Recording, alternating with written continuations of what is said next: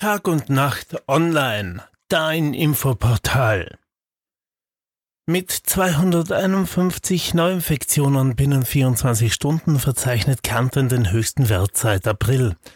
1224 Menschen sind aktuell infiziert. Die Stadt Klagenfurt bittet unterdessen Gäste der Stadt Straßbar in der Theatergasse, die am 16. Oktober in dem Lokal waren, ihren Gesundheitszustand zu beobachten. Zwischen 20 Uhr und 1 Uhr hielt sich da in der Bar eine an Covid-19 erkrankte und hochinfektiöse Person auf. Beim Auftreten von Symptomen wie Husten, Fieber, Atemnot, Geschmacks- oder Geruchsverlust sollte man sich umgehend an die Gesundheitshotline 1450 wenden. Auch wenn keine Symptome oder nur geringe Symptome wie Halsschmerzen erkennbar seien, werde eine Testung empfohlen.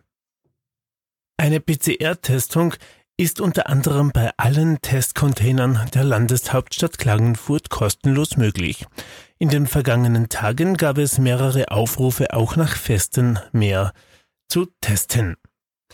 Seit Beginn der Pandemie im Frühling 2020 gab es 46.702 bestätigte Fälle, 66 Menschen sind aktuell hospitalisiert, 50 auf Normalstationen und 16 auf Intensivstationen.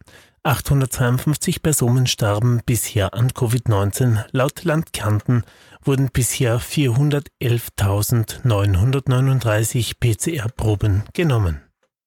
Der Corona-Sprecher des Landes Kärnten, Gerd Kurat, sagte, ein Ansteigen der Zahlen sei zu erwarten gewesen.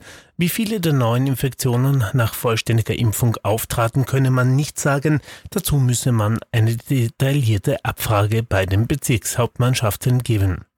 Ein besorgniserregender Anstieg bei den intensivmedizinischen betreuten Personen sei noch nicht zu verzeichnen. Man sei mit aktuell 16 Covid-Patienten auf Intensivstationen noch im grünen Bereich. Ab 20 würde sich das aber ändern. Man müsste dann 40 Betten für Covid-19-Patienten im ganzen Land vorhalten.